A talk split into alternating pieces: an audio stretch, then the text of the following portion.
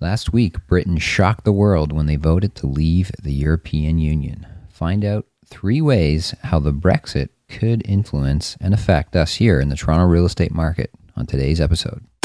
Welcome to the True Condos Podcast with Andrew LaFleur, the place to get the truth on the Toronto condo market and condo investing in Toronto. Welcome back to the show, and thank you once again for listening. Well, as I said in the intro, Britain has shocked the world. The big news this week globally is the Brexit, as it is known, and Britain has voted in a referendum to leave the European Union. And just as recently as a few days before the vote, um, no one was really predicting that this would be the outcome. Um, but then it was starting to get clear it was going to be closer than people thought. And it turned out that the leave side versus the remain side actually won by a, a narrow but significant margin. And so there's massive economic turmoil happening in that country and in some ways rippling across the rest of the globe. And I wanted to talk on today's episode about how this might affect the Toronto real estate market. So I want to look at three ways that the Brexit could have an influence or an effect on the Toronto real estate market. And of course, how we as condo investors in particular and real estate investors um, should think about these things and how we can set ourselves up to respond to these kind of global economic uh, events like this. Of course, it's important to pay attention to the local market here in Toronto and what's happening locally uh, here, but we also need to, as investors, have a global perspective and always be paying attention to the bigger picture of what's happening all around the globe and how it can affect our markets here because we are all connected truly more than ever. So, three ways that the Brexit could influence the Toronto real estate market.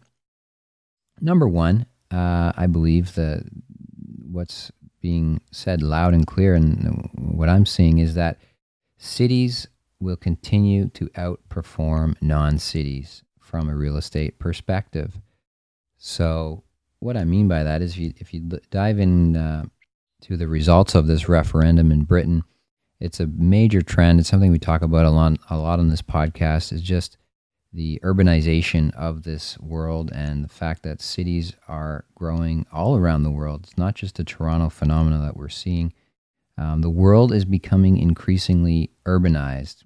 And I think the biggest thing we've seen, uh, if you look at the vote breakdown, the overwhelmingly people living in cities uh, voted to stay in the European Union, and people living outside of cities overwhelmingly voted to leave the European Union. We saw a similar thing here in Toronto, um, even uh, with uh, uh with um, the recent election when Rob Ford came to power a few years back. Uh, you look at the voting breakdown, it was like the entire suburban Toronto areas voted for Rob Ford, and the entire urban areas voted for uh, his opponent at the time. Um, and what this trend is that we're seeing, and that's very important to take note of as investors, is that the world is now increasingly divided into urban and non urban um, areas and urban and non urban people. And I'm not going to get into the um, you know social ramifications of of such a thing, but it is just a fact that is true, and we need to understand that as investors and know how we can respond to it. And so this is one of the reasons why I'm always preaching that, um, with a few exceptions, you always want to invest in.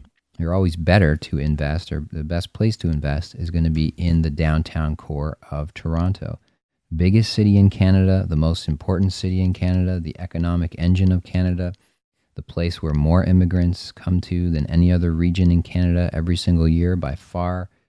Um, the place, I believe, with the brightest future uh, of anywhere in Canada and perhaps anywhere in the world. Um, when you look at cities around the world, it's Toronto. And the opportunity is still here now in 2016 to purchase and to invest at reasonable prices in the downtown core of this amazing city. And so, if you can do that, if you can afford to invest downtown, you should. And you should um, definitely have your portfolio heavily weighted towards downtown properties. Um, overall. So, um, that is point number one is just that cities are going to continue to outperform non-cities and the world as it is increasingly divided along those lines. We're seeing this time and time again of um, the haves and have-nots. It's, it really is, is a story of the haves and have-nots and those who are urbanized those who are educated those who are um, you know richard um, richard florida talks about the creative class these kinds of uh, thinking. This this is all happening in cities, and and the money is going into cities. And there's a great amount of resistance to that by those who are not participating in that movement of money. And we've seen that loud and clear here with the Brexit vote.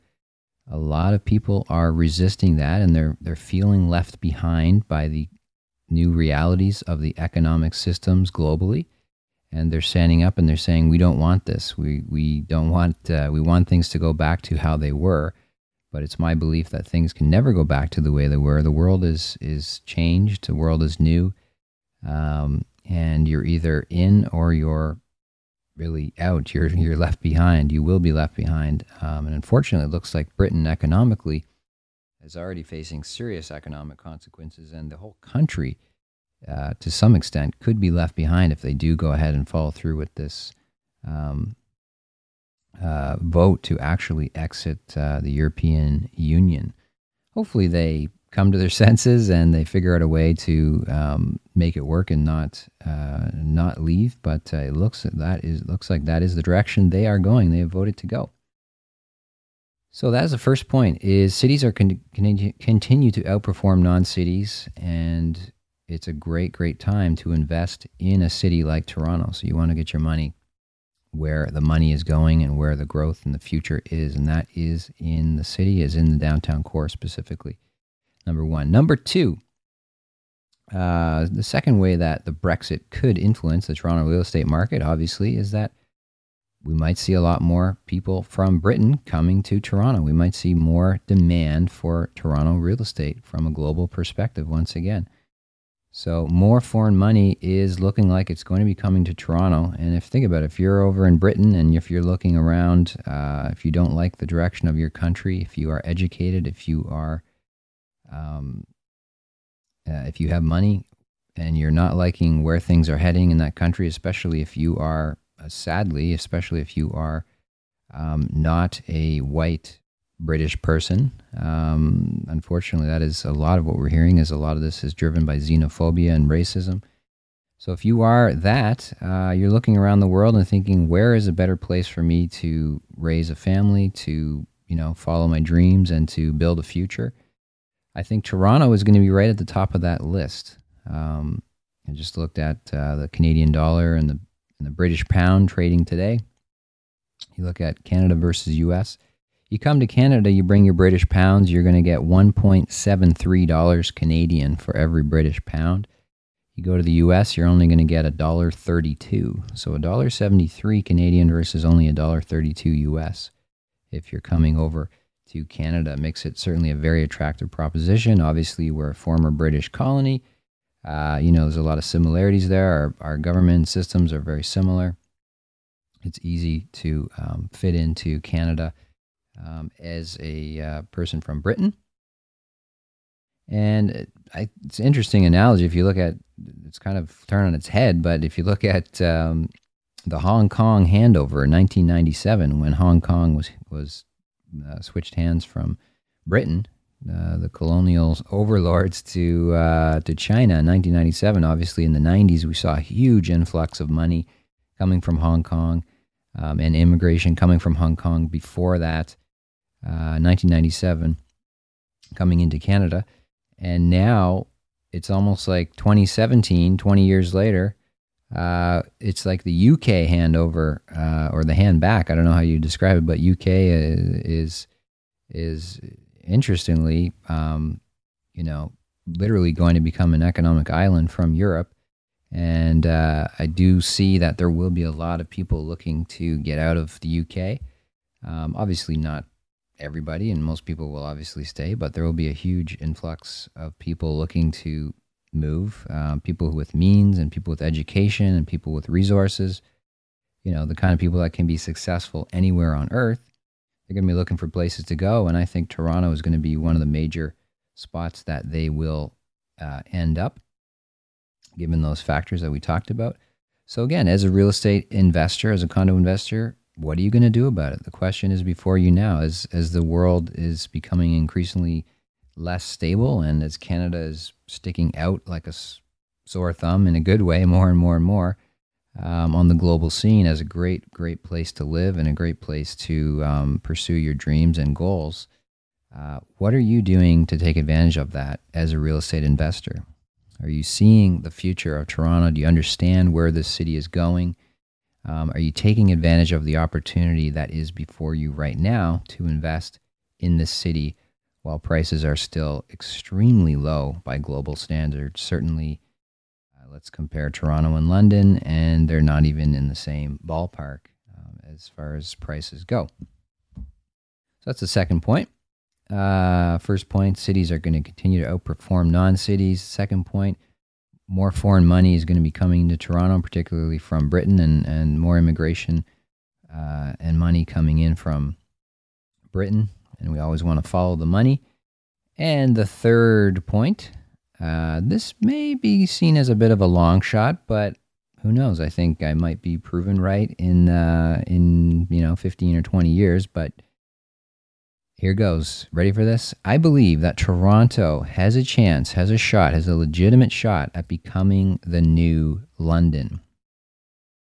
Now, let that sink in for a minute. You might think I'm crazy, but I do believe uh, that Toronto now has a legitimate shot of rising up the ranks as a global financial city, as London is probably the number one global financial city right now, or it was up until uh, a few days ago.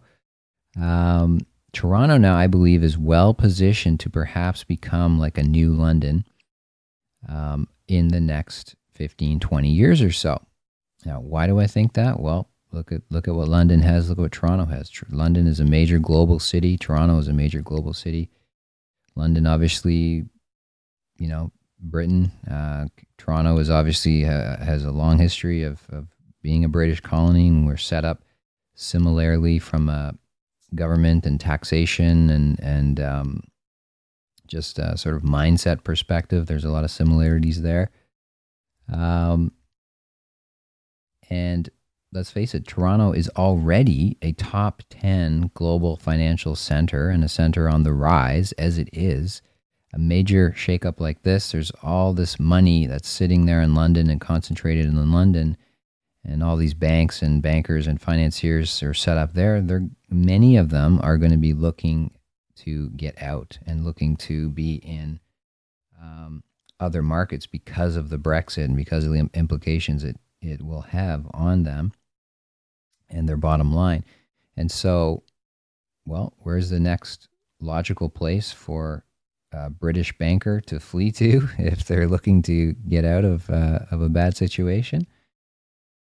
Well, I think Toronto is going to be right on the top of that list, right up there with New York, um, perhaps Frankfurt, Hong Kong. But I think Toronto uh, does have a chance, does have a shot, or certainly a much better chance of becoming the next London or becoming the next major global financial center today, this week, than it did uh, certainly before this vote was cast in uh, Britain. So that will be an interesting development to watch and interesting to see how, uh, in particular, our financial center, Bay Street, as we know it, will be impacted and uh, will be benefited by this um, unfortunate vote um, in uh, in Britain that has just taken place. Okay, there you have it. That is a bit of a short episode, but I hope you enjoyed that. Three ways that the Brexit could influence the Toronto real estate market. Once again, thank you for listening. If you want to leave a review for the show, I'd really appreciate it. Just go to iTunes and leave me a review. It really helps to get the word out about the show and helps other people to find it. Okay, great. Thank you very much. And until next time, I hope you have a great week and happy investing. Thanks for listening to the True Condos Podcast. Remember, your positive reviews make a big difference to the show. To learn more about condo investing, become a True Condos subscriber by visiting truecondos.com.